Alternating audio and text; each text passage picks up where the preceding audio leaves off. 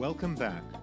I'm Peter Wood, and I'm the author of Mud Between Your Toes, a Rhodesian Farm, which is a memoir about my life growing up in Zimbabwe, or formerly Rhodesia, in the 1960s and 70s.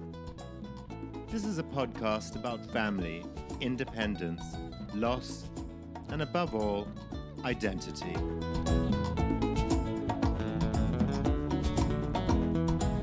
Welcome back to Hunting, Shooting, Fishing. In my previous section, I talked about Beira and the seedy side of life on the East African coast. This section's going to be completely different. It's all about hunting camps down on the Zambezi River. I've already said this before, but I don't take any particular pleasure in blood sports, despite growing up in a hunting family. But I'm not criticizing people who enjoy organized legal hunting. I know that sounds like a cop out, but maybe just listen to this episode and make your own mind up. You need to bear in mind that the stories I'm telling you were based in the 1950s, the 60s, and even the 70s, and it wasn't as divisive as it is nowadays. While I wouldn't call hunting camp holidays common practice, gosh, they were actually rather rare. It certainly wasn't the exclusive and, if I may say, distasteful realm as seen on social media today. Shooting a lion from the back of a Land Rover, this was not. This was man versus beast.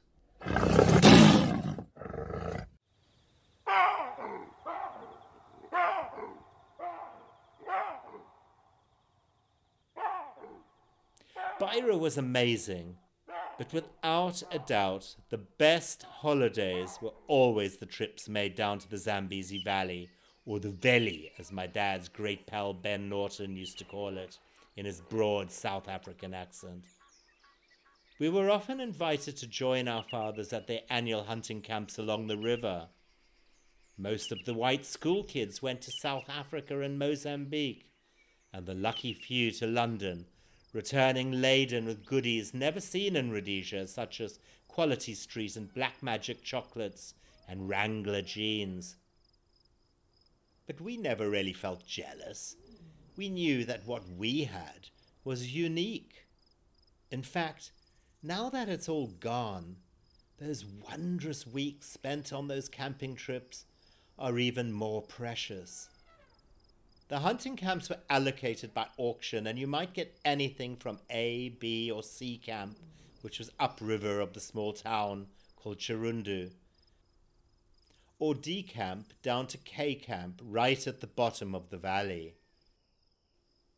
All camps were on the river, situated under the shade of the huge, leafy sausage trees, whose massive, phallic pods could kill a grown man should they fall on his head.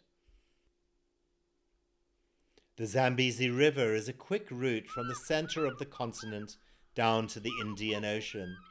Tamarind trees also grew in abundance along the river. Indigenous to tropical Africa, not India as the Latin name suggests. It was believed they had been brought down from Central Africa by Arab slave traders. The fruit is used to add sour notes to Sri Lankan fish curries but in Rhodesia, the closest we ever got to curry was powder from a packet, sprinkled with desiccated coconut and raisins. Without these riverine trees, few people could have withstood the constant onslaught of the unrelenting Zambezi sun. All camps were stocked with plenty of grog and an overabundance of food but still it was extremely rough and ready. They were definitely not the romantic out of Africa, posh safari style camps of the Kenya set. Don't get me wrong, we always travelled with a circus of servants and nannies and truckloads of fabulous produce. But no one had tents or smart khaki safari outfits run up by an Indian tailor in downtown Nairobi. At these camps, we just slept under the African stars with, well, if you were lucky, a flimsy mozzie net to protect you against wild animals. In their own way, these camps were spectacular for the very fact that they were pared back and raw. As many as 15 or 20 people might turn up, and as many servants, plus scores of kids and hangers on.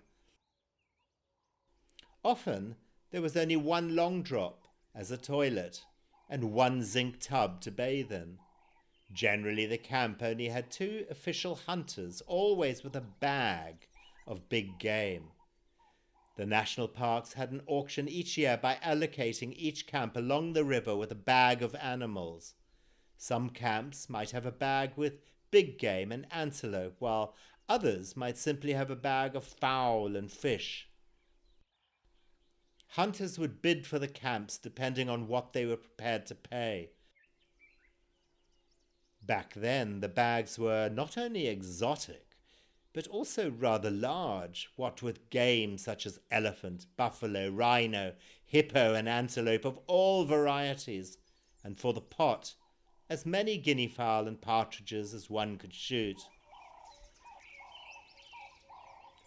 With all the hunting, untidy piles of tusks would be heaped under a tree, the odd hippo skulls or rows of buffalo trophies drying in the sun, their skins pegged out neatly and salted. It must seem strange, in fact, it must disgust many people now, as indeed it does me. But in the 1960s, no one thought much about shooting an elephant or a rhino. Game roamed all over the Zambezi Valley and was plentiful. Rangers ensured that the hunters stuck to what was in their bag. If you wounded an animal and could not track it down, you were not allowed to shoot another. It was, and still is to a degree, strictly controlled.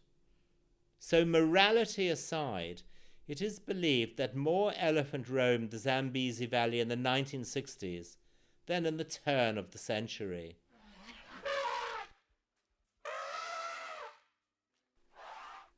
Getting to the hunting camps was as much of an adventure as being there.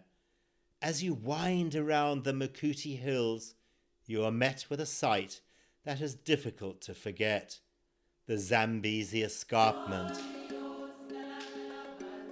Rounding around the many hairpin bends, trying to ignore the treacherous drop of a few hundred feet below, you're greeted first by the unusual aroma of the potato tree, the scent delicious as a roasting potato, and then visually by the massive, flat expanse of the middle Zambezi Valley, stretching from Kariba Gorge in the far eastern side all the way to the Cabora Bassa Basin in Mozambique. In the 1960s, these camps were quite untamed, the kids all kipping down in a row at the far end of the camp, falling asleep snug in our sleeping bags while listening to the hysterical laughter of hyenas or the low grunt of a male lion.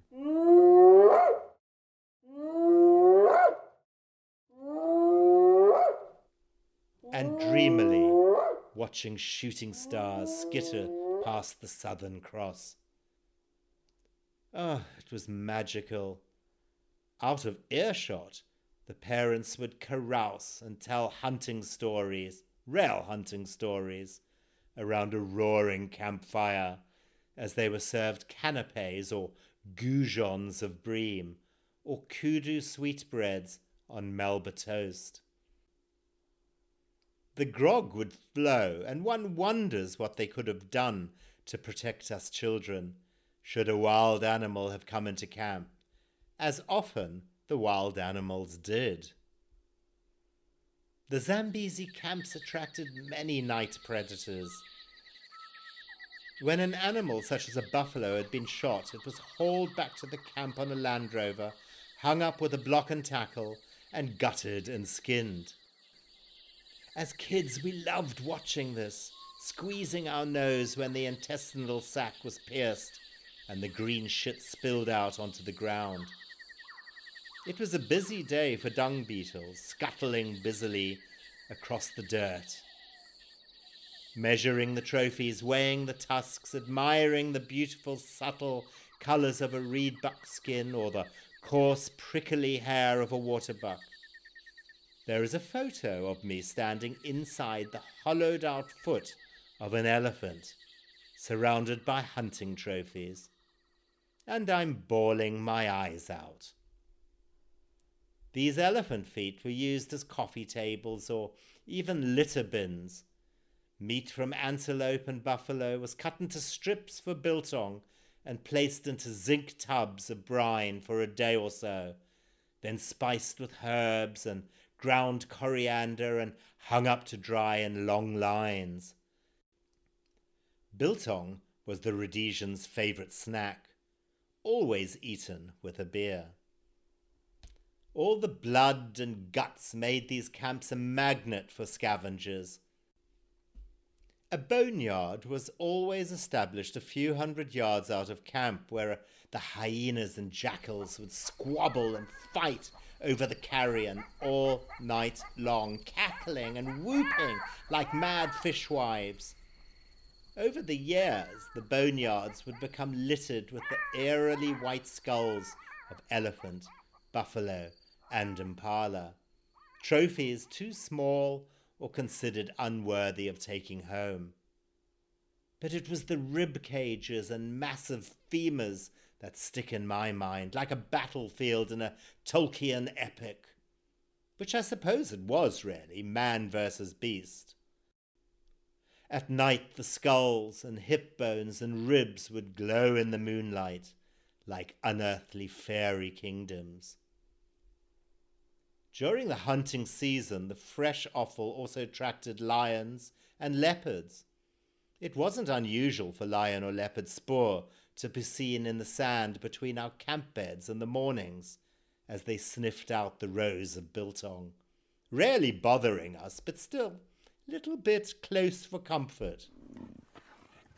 One intrepid leopard managed to reach the drying meat and spent the night quietly eating the strips of biltong, spitting out the metal clips used to hang it up.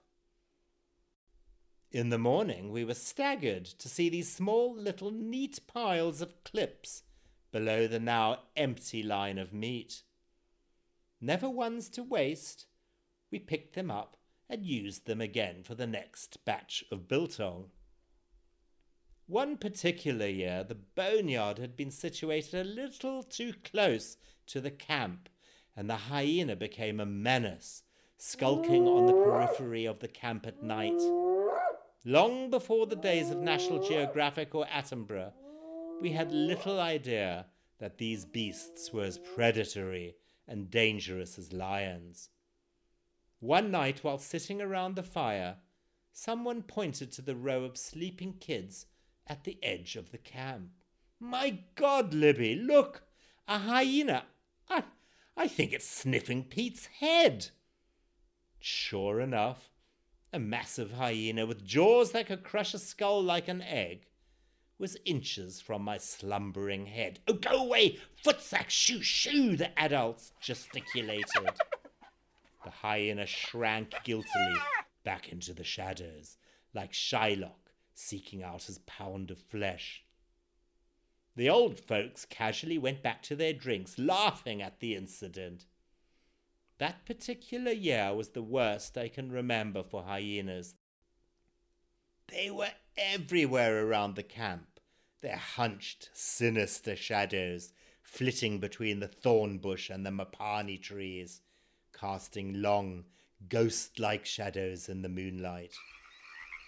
One night, my sister Mandy and I wanted to have a pee. Now, the loos were basic long drops with a flimsy Hessian fence around them for privacy rather than safety. The other kids had gone to sleep, so Mandy and I tiptoed the 100 yards or so along the dark path in the pitch black to the long drop. While Mandy was sitting on the can, we heard a movement outside a scuffling, a snuffling, a large dark shadow, and then the inevitable terrifying, high pitched giggle. The sloped form of a huge hyena appeared, slinking along like a large, slavering dog. The nape of its neck, a shag of spiky hair. Its slobbering faces, inches from the two of us, peering through the gaps in the Hessian fence. It looked very hungry. Around and around it walked, trying to find a way in. We were perfect morsels for this animal. Absolutely petrified, we sat rigid on the lavatory, not daring to move. I was only five, and Mandy was seven years old. Incredibly, we never screamed out. That was simply not done in those days. The adults would think us sissy, and honestly, who would have heard us? The two of us made a dash for it through the bush and into our sleeping bags and the safety of the distant murmur of a couple of die-hard adults still drinking Bols brandy around the glowing embers of the fire.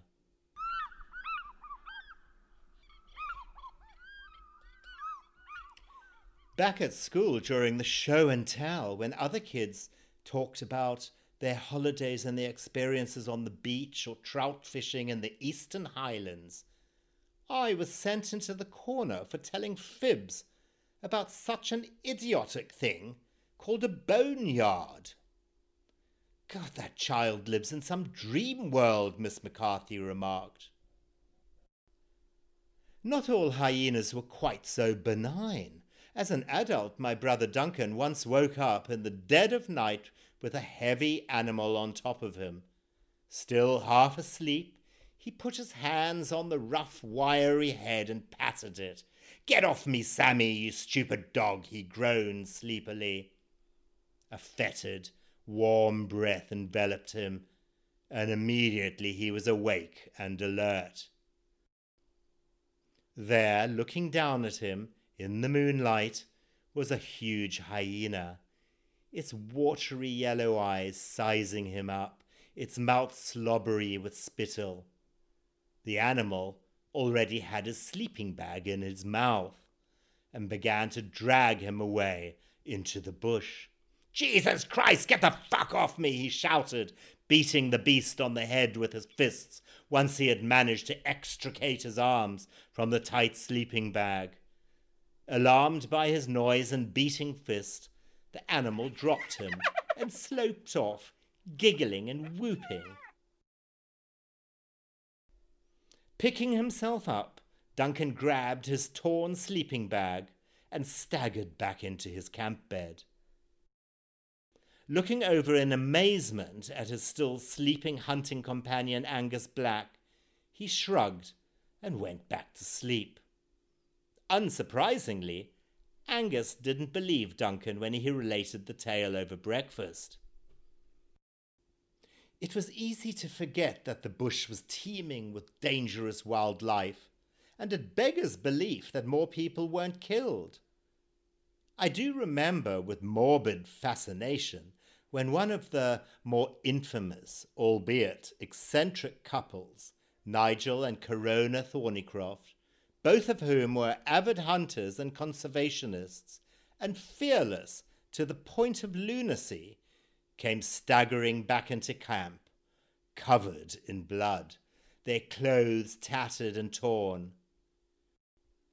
Corona was shoeless, but wearing socks, now matted in burrs and blackjacks and mud.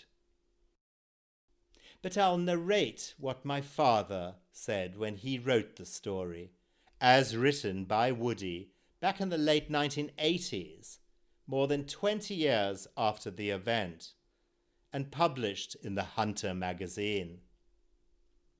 Buffalo and Birdshot.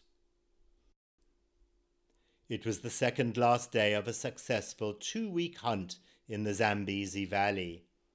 The last of 16 buffalo, four elephant, numerous impala, kudu, and two zebra and a warthog had been felled without wounding.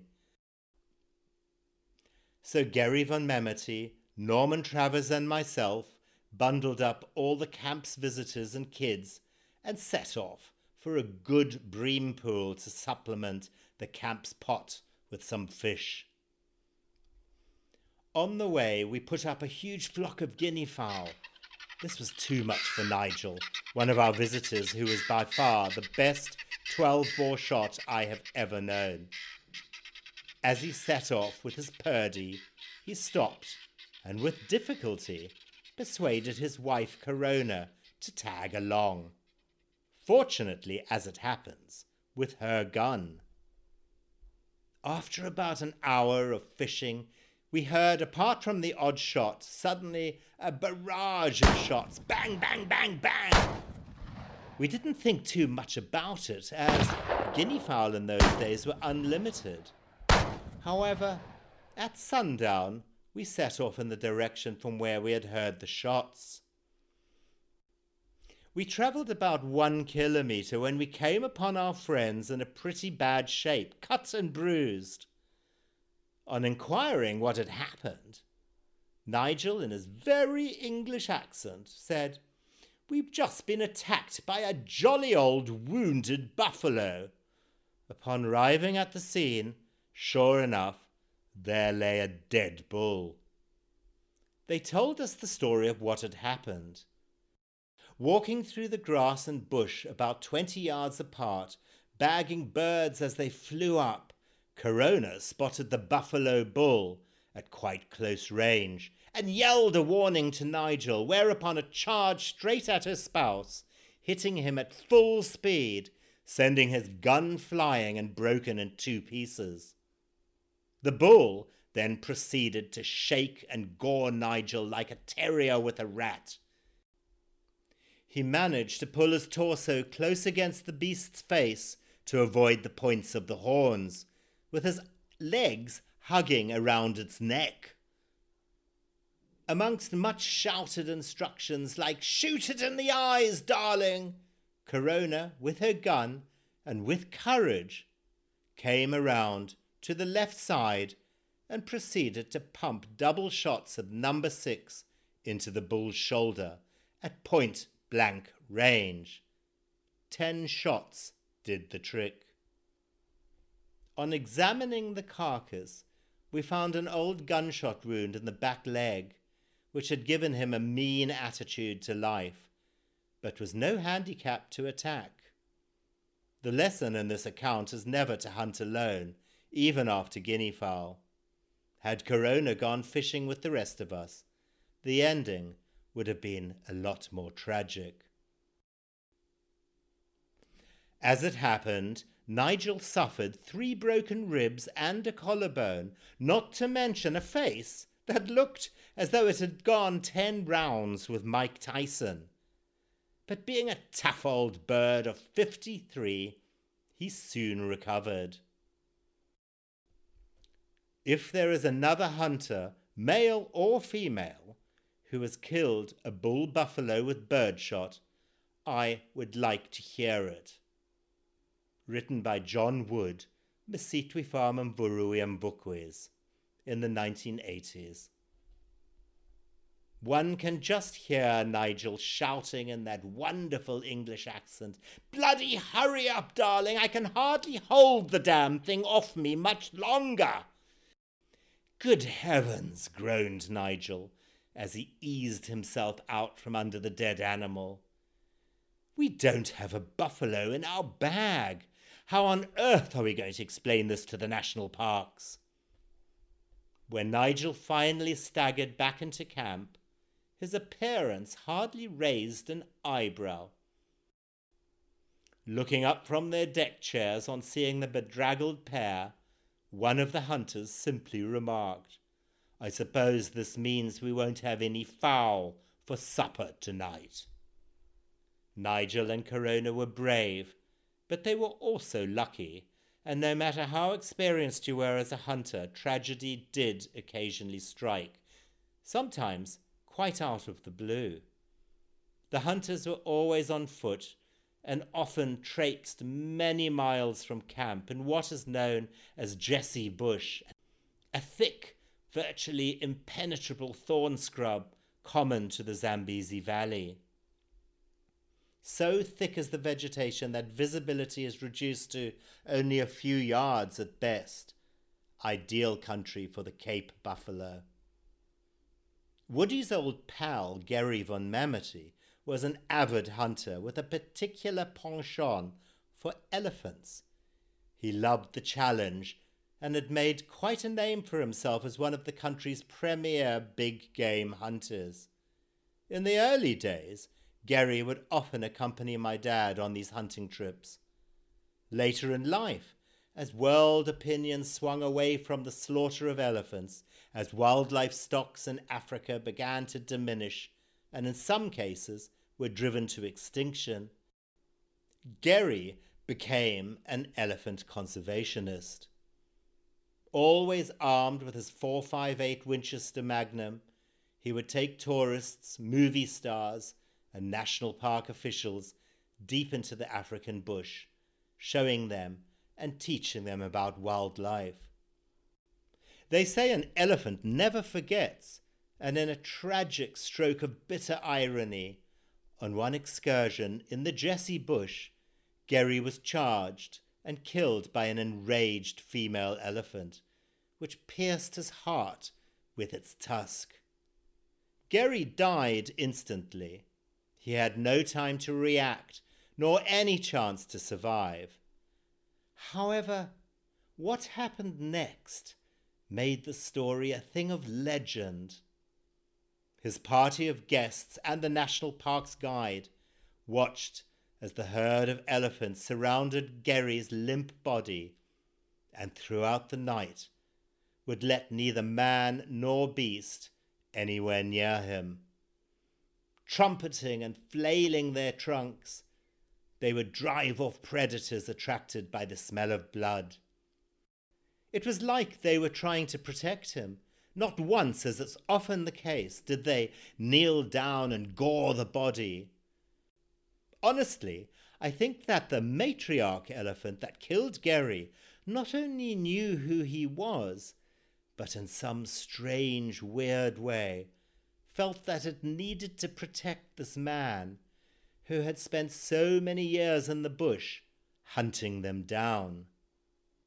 Surely then the elephant would have hated Gary, one wonders. Hate? Respect? Who knows, the guide replied. But you can bet your bottom dollar that at some stage the scent of Gary triggered something in that elephant's brain. Had Gary tried to shoot it once upon a time? He shrugged in that lovely African way. Maybe, hey, but we'll just never know. By daybreak, the herd finally and silently disappeared into the scrub, and the guide was able to retrieve Gary's body. At the funeral, Robert Louis Stevenson's haunting requiem was read to the packed congregation ending with the line, so apt for Gary. Home is the sailor, home from the sea, and the hunter, home from the hill. If you found that episode interesting, you can listen to the third and final part of Hunting, Shooting, Fishing coming up soon.